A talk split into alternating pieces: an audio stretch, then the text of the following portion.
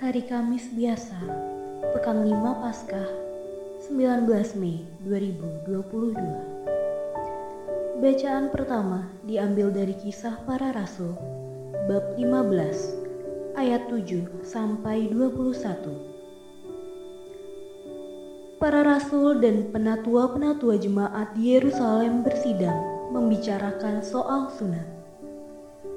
Sesudah beberapa waktu lamanya, berlangsung tukar pikiran, berdirilah Petrus dan berkata kepada para rasul serta penatua-penatua,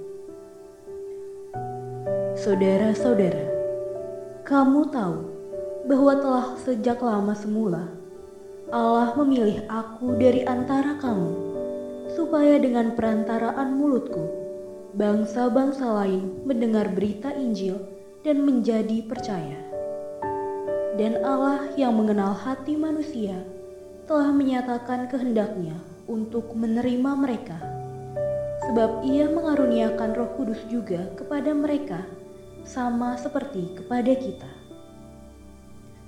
Allah sama sekali tidak mengadakan perbedaan antara kita dengan mereka sesudah ia menyucikan hati mereka oleh iman.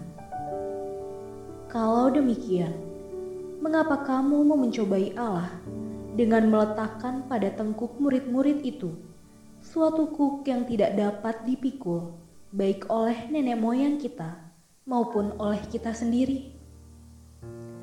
Sebaliknya, kita percaya bahwa oleh kasih karunia Tuhan Yesus Kristus, kita telah beroleh keselamatan seperti mereka juga.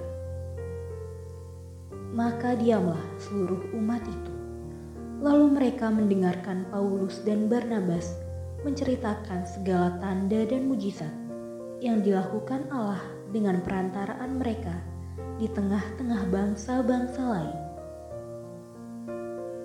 Setelah Paulus dan Barnabas selesai berbicara, berkatalah Yakobus,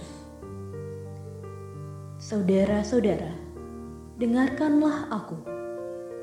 Simon telah menceritakan bahwa sejak semula Allah menunjukkan rahmatnya kepada bangsa-bangsa lain, yaitu dengan memilih suatu umat dari antara mereka bagi namanya. Hal itu sesuai dengan ucapan-ucapan para nabi, seperti yang tertulis. Aku akan kembali dan membangunkan kembali pondok Daud yang telah roboh, dan reruntuhannya akan kubangun kembali dan akan kuteguhkan supaya semua orang lain mencari Tuhan, juga segala bangsa yang tidak mengenal Allah, yang kusebut milikku.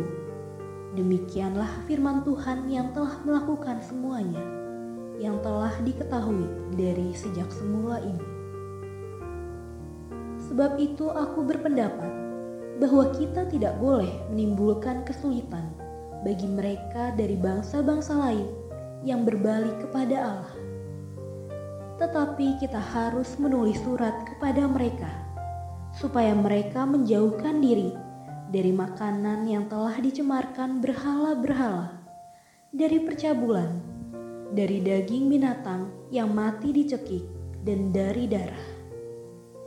Sebab sejak zaman dahulu, hukum Musa diberitakan di tiap-tiap kota, dan sampai sekarang hukum itu dibacakan tiap-tiap hari sabat di rumah-rumah ibadat.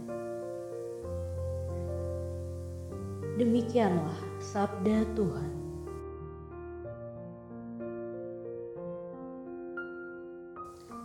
Bacaan Injil diambil dari Injil Yohanes bab 15 ayat 9 sampai 11.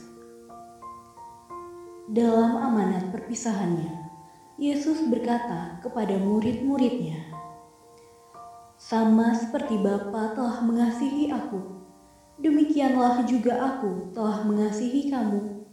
Tinggallah di dalam kasihku itu. Jikalau kamu menuruti perintahku, kamu akan tinggal di dalam kasihku, seperti aku menuruti perintah Bapakku dan tinggal di dalam kasihnya. Semuanya ini kukatakan kepadamu, supaya sukacitaku ada di dalam kamu dan sukacitamu menjadi penuh. Demikianlah Sabda Tuhan.